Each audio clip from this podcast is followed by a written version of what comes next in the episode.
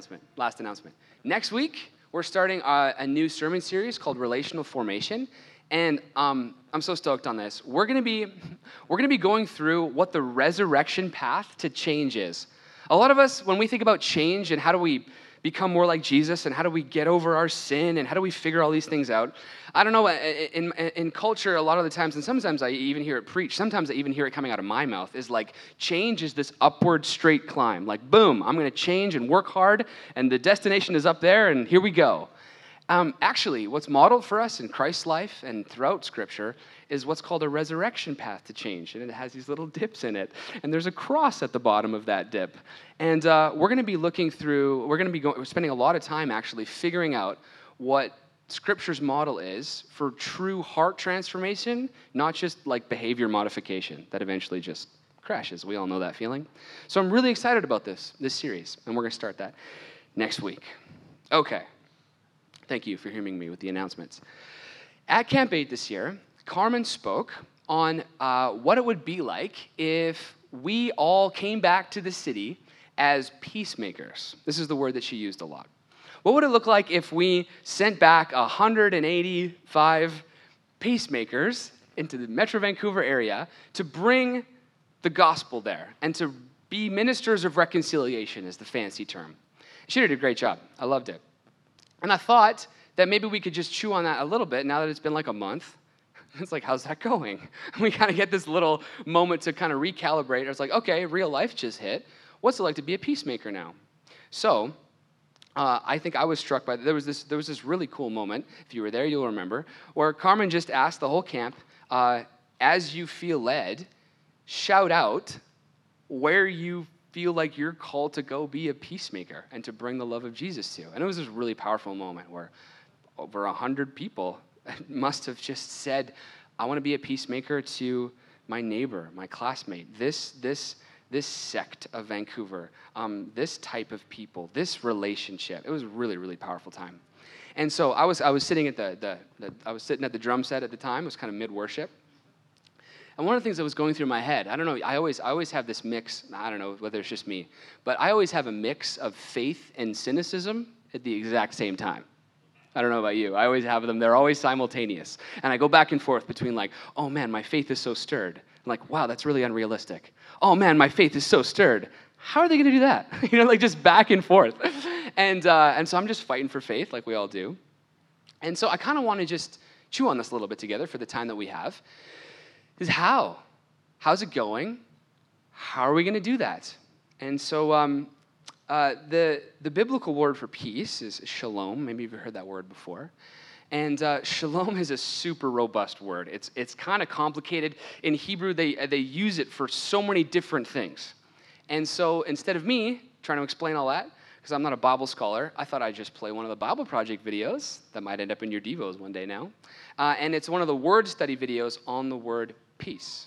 So check this out. It's like three minutes.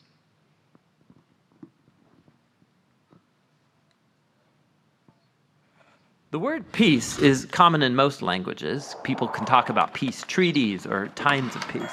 It means the absence of war. And in the Bible, the word peace can refer to the absence of conflict, but it also points to the presence of something better in its place. In the Old Testament, the Hebrew word for peace is shalom. And in the New Testament, the Greek word is eirene, the most basic meaning of shalom is complete or whole. The word can refer to a stone that has a perfect, whole shape with no cracks. It can also refer to a completed stone wall that has no gaps and no missing bricks. Shalom refers to something that's complex with lots of pieces that's in a state of completeness, wholeness. It's like Job, who says his tents are in a state of shalom because he counted his flock and no animals are missing. This is why shalom can refer to a person's well being. Like when David visited his brothers on the battlefield, he asked about their shalom. The core idea is that life is complex, full of moving parts and relationships and situations, and when any of these is out of alignment or missing, your shalom breaks down. Life is no longer whole, it needs to be restored. In fact, that's the basic meaning of shalom when you use it as a verb. To bring shalom literally means to make complete or restore. So Solomon brings shalom to the unfinished temple when he completes it. Or if your animal accidentally damages your neighbor's field, you shalom them by giving them a complete repayment for their loss. You take what's missing and you restore it to wholeness. The same goes for human relationships. In the book of Proverbs, to reconcile and heal a broken relationship is to bring shalom. And when rival kingdoms make shalom in the Bible, it doesn't just mean they stop fighting, it also means they start working together for each other's benefit. This state of shalom is what Israel's kings were supposed to cultivate, and it rarely happened. So the prophet Isaiah, he looked forward to a future king, a prince of shalom, and his reign would bring shalom with no end a time when God would make a covenant of shalom with his people and make right all wrongs and heal all that's been broken. This is why Jesus' birth in the New Testament was announced as the arrival of eirene. Remember, that's the Greek word for peace. Jesus came to offer his peace to others, like when he said to his followers, My peace I give to you all. The apostles claimed that Jesus made peace between messed up humans and God when he died and rose from the dead. The idea is that he restored to wholeness the broken relationship between humans and their creator. This is why the Apostle Paul can say Jesus himself is our Eirene. He was the whole complete human that I am made to be, but have failed to be. And now he gives me his life as a gift. And this means that Jesus' followers are now called to create peace. Paul instructed local churches to keep their unity through the bond of peace, which requires humility and patience and bearing with others in love. Becoming people of peace means participating in the life of Jesus, who reconciled all things in heaven and earth, restoring peace through his death and resurrection. So, peace takes a lot of work because it's not just the absence of conflict. True peace requires taking what's broken and restoring it to wholeness, whether it's in our lives our relationships, or in our world. And that's the rich biblical concept of peace. So there you go. The whole sermon right there. I'll just, I'm done. so, uh, one thing I want to draw your attention to from the video, I know there was a lot in there. So now you know. But there's one thing I just want to extract from that that we're going to focus on today. And it's the Isaiah prophecy that one day, uh, so Isaiah is in the Old Testament, and it's prophesying the coming of Jesus, who's called the Prince of Peace. And he's somehow going to bring peace to the world. It's being prophesied. So I want to read that scripture out. This is Isaiah 9, 6 to 7. I'm going to read the whole thing, uh, just two verses. It says this. It's the Christmas verse, by the way. Uh, for us, for unto us a child is born, to us a son is given, and the government will be on his shoulders, and he will be called Wonderful Counselor, Mighty God, Everlasting Father, Prince of Peace. Of the greatness of his government and peace, there will be no end. He will reign on David's throne and over his kingdom, establishing and upholding it with justice and righteousness from that time on and forever. The zeal of the Lord Almighty will accomplish this. So, I don't know if you noticed this when you first read it, but there's a lot of like king authority, structure, um, almost sounds like domination, just like he's going to come and just win as a king who's conquering. And I, I experienced this little tension as I was sort of just researching this. I don't know if I equate peace with authority. You know what I'm saying? That kind of a different, I don't put those two in the same category a lot of time. In fact, I think I like to separate them, to be honest. But peace somehow is attached to the authority of Christ. Like he's the king, he's the prince. like he's, he's gonna come and win and establish a kingdom.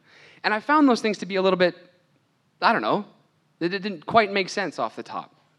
I don't know about you, but I, I, I tend to think, and when I'm just left to my own defaults, that more authority equals less peace.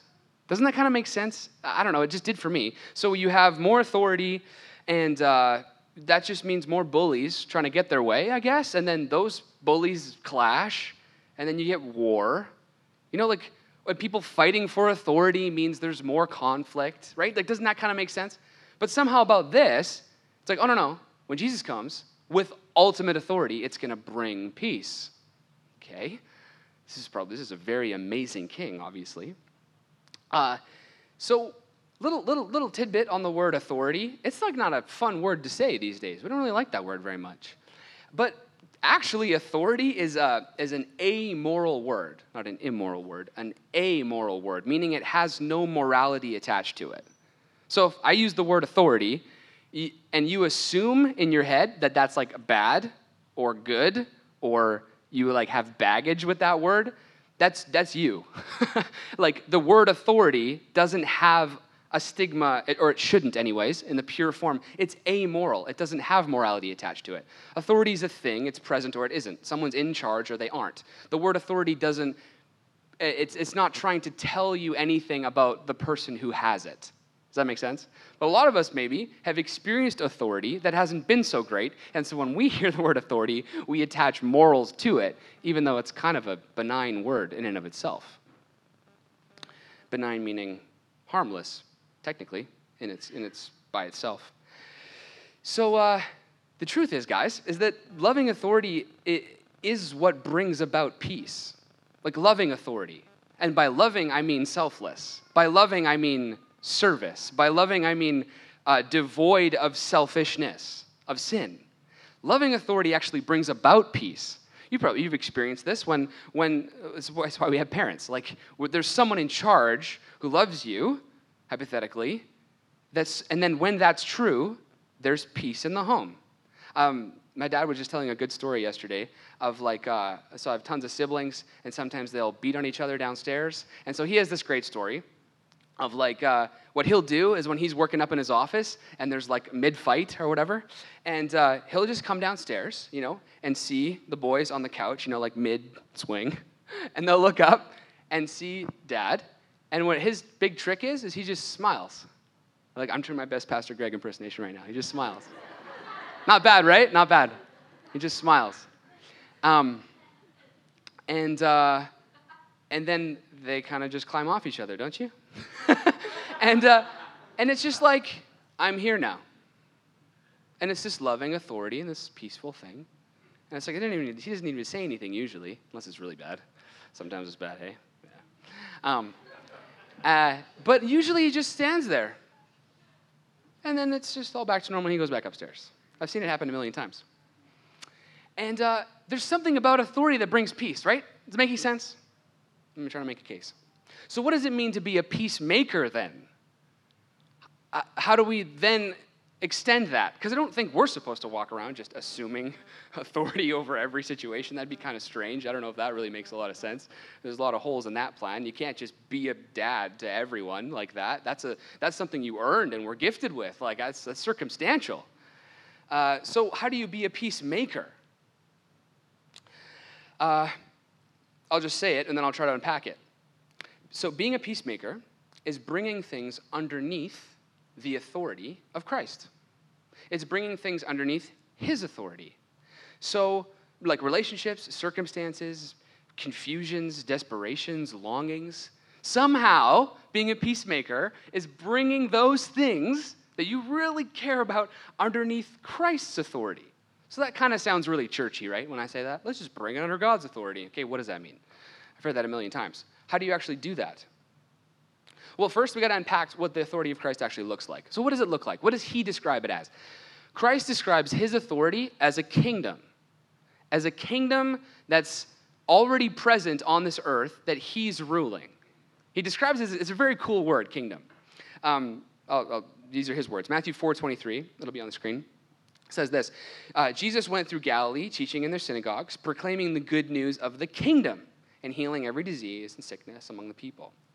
Um, and so he's walking around going, uh, There's a kingdom coming, and I'm going to be the king of it. Very controversial thing to say, obviously. Uh, but that's what he was saying. It's like, there's a coming kingdom. There's not, it's not there's a coming philosophy. It's not, uh, here's, a, here's a really great value set that's going to be better than your current value set. And if you just subscribe to these values, uh, everything's going to be better. It's like, no, no, no, there's a coming kingdom. I don't think we know what the word kingdom means. Like, I think about the word kingdom, I have to like concentrate. Like, what even is that? It sounds medieval. But it's a, it's, a, it's a group of people, a nation that has a single authority figure. One, just a king. And so, obviously, in history, there's really bad examples of when there's kings. But he goes around going, no, I'm the king. Uh, I got to go to Israel uh, t- uh, two years ago. I've gotten to go a bunch of times. I'm super blessed. You should be jealous. And um, uh, the first time I went, I went because I thought Israel would be cool. And then the next two times I went is because our guide was just like the coolest guy ever. He's just, he's like, he's 70 something now, and he's just, he's, I don't know. Do you guys ever see those, if you're watching hockey and there's that beer commercial, Dos Equis? Do you know the, do you know the most interesting man in the world? You remember those commercials? That white bearded guy who's like, I don't often drink, but when I do, I prefer Dos Equis. Do you know that? Do you know that commercial? Am I dating myself? Anyways, he's the most interesting man in the world. Is what I'm trying to say. And uh, he's just this Hebrew Bible scholar who's like was a paratrooper commander in the Israeli army in all the wars, and knows the Bible like the back of his hand in Hebrew. It's just super interesting. Anyways. Uh, we were kind of going around and, and, and, and one, of the, one of the lines that jesus says you can put that up is, is jesus says blessed are the peacemakers for they will be called children of god. Maybe you've heard that. It's on the sermon on the mount and it's one of it's probably jesus' most famous sermon. He goes blessed are the blah blah blah for, theirs, for theirs is the blah blah blah and he says it like 12 times. One of them is blessed are the peacemakers for they for they will be called children of god. So we we were unpacking that in israel standing where he preached it. It was just super cool. You're like standing on the, the mount. Apparently, this, they know where it is. So you're there. And uh, Ari is unpacking this for us. And he's like, okay, so uh, when, he, when Jesus is saying peacemakers, he's referring to a very specific group of people. Now, stay with me. This is kind of Bible history lessony, but it's really, really interesting.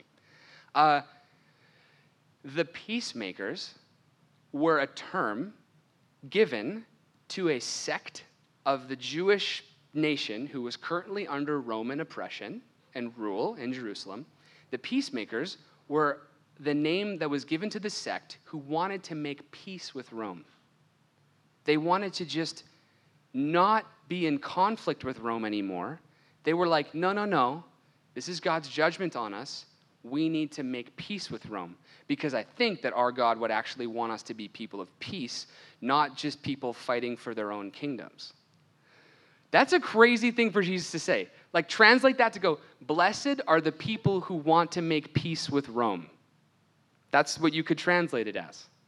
That's a very interesting political statement because Jesus is talking about a kingdom that isn't about the nation of Israel anymore, fighting for Jerusalem and taking it back from the Roman. He's talking about some other kingdom. So he's like, no, blessed are the people who want to make peace with Rome because there's something else going on now. How controversial would have that been back in the day? So it's crazy. There's a, um, he's condoning submission to Roman rule. Like, give to Caesar that which is Caesar's. There's something going on, there's something else going on.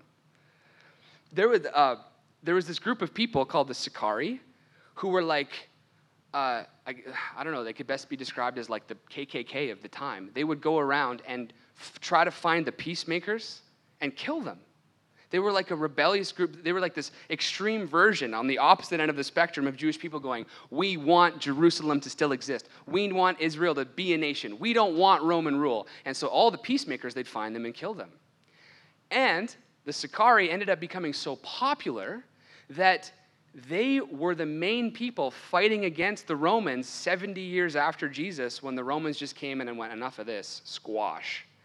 And they just squashed Israel because the, the Sicarii became so popular, and this rebellious sect who wanted to fight for the nation of Israel's existence so bad that it, Roman just, Romans just said enough of this, and they came through, and it was one of the greatest massacres, the second uh, worst massacre in Jewish history. It was like a Holocaust. And we were in the tunnels where the women and children were hiding, and they starved. Like, it was terrible. And so Jesus is saying, Blessed are the peacemakers, because he knows what's about to come. And one of the, if you really want to get into it, there's a prophecy where Jesus is like, he's crying over Jerusalem, going, No stone's going to be left on another stone because of your lack of repentance. Like Jesus' heart is breaking because these people are still fighting for the kingdom of this world. And he's trying to articulate a different one. It's very fascinating.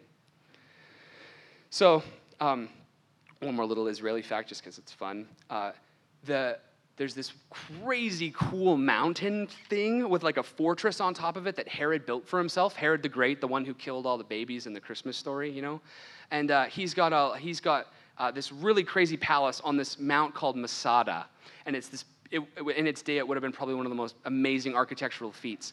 And so during the Jewish rebellion, when Roman came through, the Romans came through and just steamrolled Israel, the Sicaris' last resort was they had taken over Masada.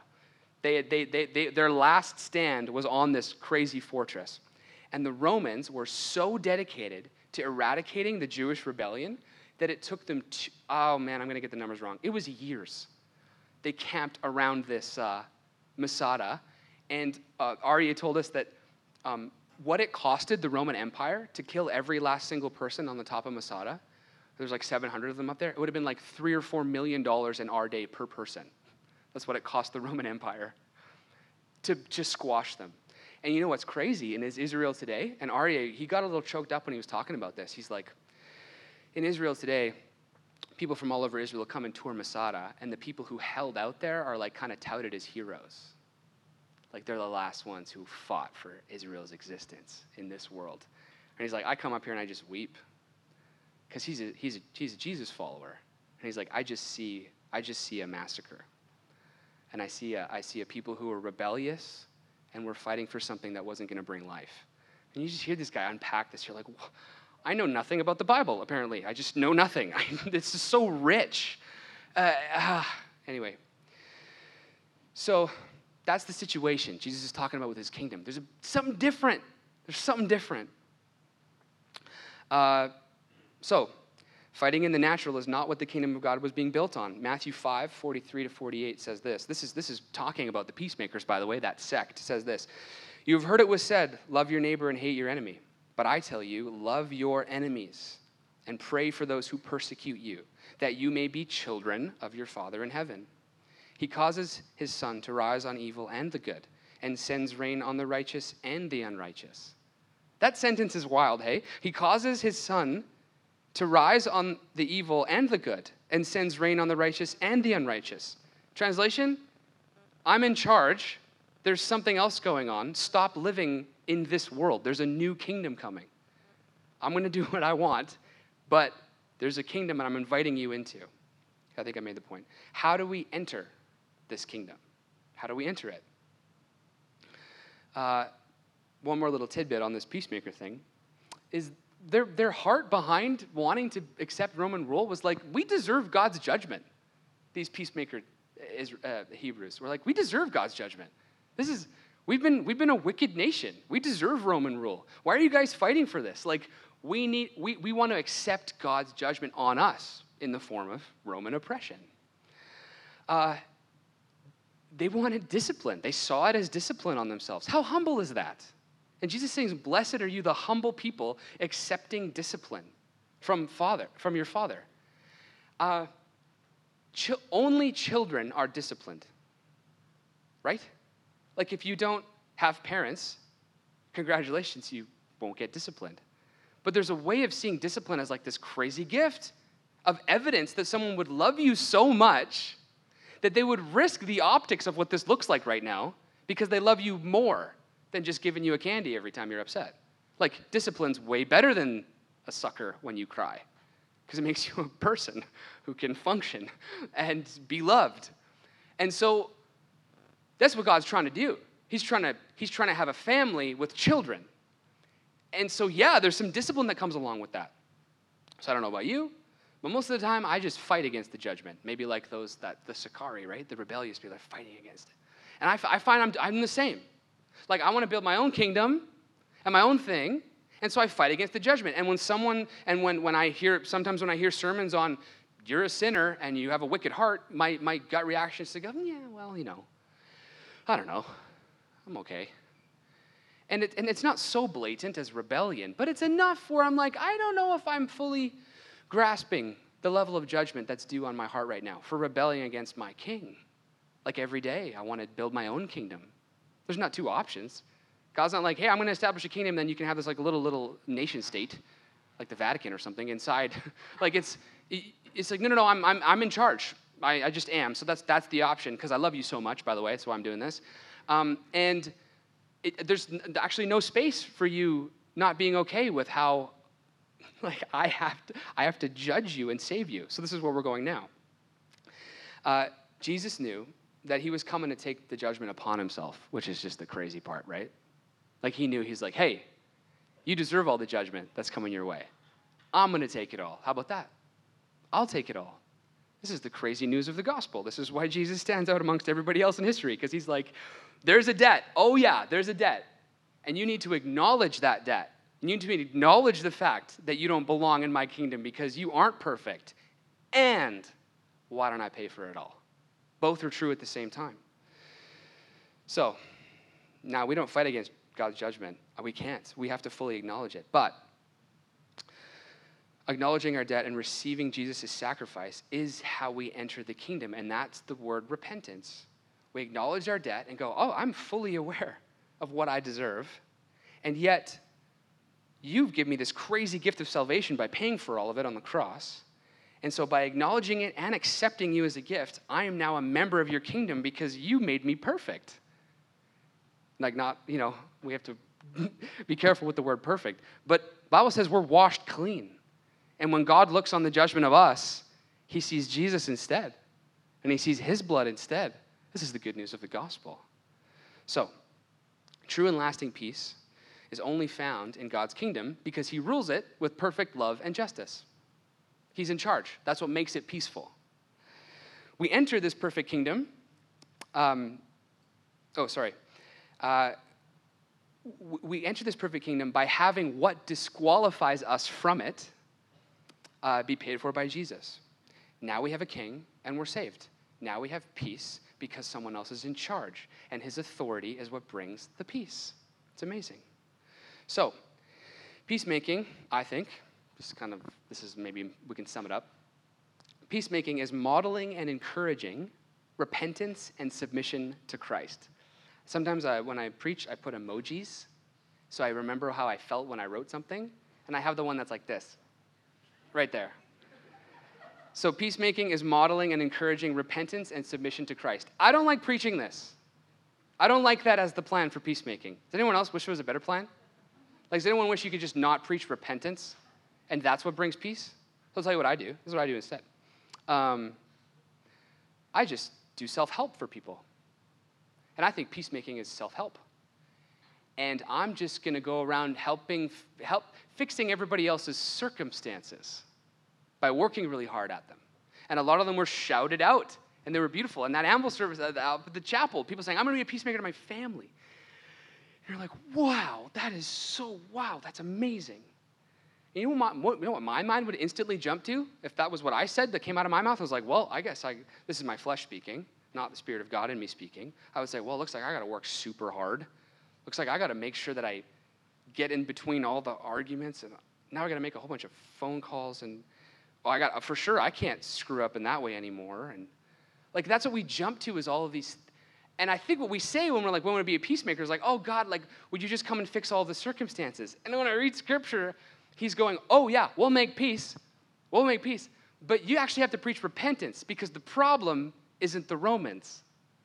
The problem isn't your circumstances. The problem is you're selfish and you need saving, and so do they. And so I got a plan. How would I, how about I uh, lead so that we can bring peace? So here's what worries me: is we're going to go around saving people from the Romans when that was never the problem. And I think being a peacemaker isn't giving people circumstantial fixes. That's called being a rescuer. And in psychology, that, that's, that's part of the, the drama triangle is you've got persecutors and you've got victims, and then you've got rescuers who just want to fix the circumstance. And uh, it's, it's, it contributes to this terrible, it's called the drama triangle for a reason. And at some point, someone has to stand in the middle of that triangle and go, We need a better leader. we need a better leader. And maybe the people who are most inclined to be the rescuers are the ones who, in, who are maybe God's leading in a space to go. In, the, in, in the psychology, rescuers are supposed to think. That's their job in the drama triangle, to bust out of it. Rescuers are like, think, just think for a second. And uh, maybe that's what tonight is like. Let's just think about what really saves us. And I think in Scripture, Jesus is making a case that he's the one. So, if we come back to our analogy from Scripture, it's uh, Israel, the Hebrews in the time, the Jewish people, they missed Jesus because they were looking for someone to save them from Rome, right? That's why they killed him. And Isaiah, remember the, the Prince of Peace that was coming? You know what they thought was going to happen? Was he was going to ride on some shiny white horse and just boot the Romans out. But then he shows up on a donkey and dies on a cross. And they're like, well, this, that wasn't what we were hoping for. And I think the message of the gospel is Jesus is going, I'm not trying to save you from Rome. I'm trying to save you from you. I'm trying to save you from your rule. And that's the message of repentance, and that's the freedom of the gospel. And it's really offensive. So I think sometimes we want a kingdom, but no king. Do you know what I mean? Like we want all the benefits of the kingdom, but we don't want a king, and it just doesn't work that way. So being a peacemaker is not self-help, it's so much better. So my example, this is what I'll wrap up, wrap up with. What I shouted out from behind the drum set uh, in that amble service was, I want to be a peacemaker between church leaders in Vancouver. That's what I said. Um, just because what God's put on my heart. And uh, here's what I'm tempted to do. Here's what I'm tempted to do. Here's, here's how I'm tempted to free all the youth pastors' clashes and lack of teamwork here's what my temptation is, is just to free them from Romans, you know, and to, and to create better circumstances, is I'm tempted to just plan a whole bunch of cool events that everybody wants to come to. Uh, I'm tempted to just run initiatives that just really benefit not only the you know the kids that don't know Jesus, but also you and your youth ministry. Let's have a win-win here, guys. You know, and uh, we're trying. I'm come, trying to come up with all these cool plans. And uh, yesterday, I, I, got to sit in front of a bunch of them. Uh, we just had this like little summit, and uh, I didn't do a good job of this, but I was struck by. I'm like, I, I am way too scared to stand in front of I don't know 50 youth pastors and preach repentance from selfishness. Oh, that's a sucky job. But I just, if we're trying to bring peace, we need a better leader and a bigger problem and a better goal and a more whole kingdom and the authority required that's loving to lead us in a place that's peaceful. And, and instead, I walk around just trying to come up with stuff and circumstances that put a band aid on the icky feelings of a lack of peace.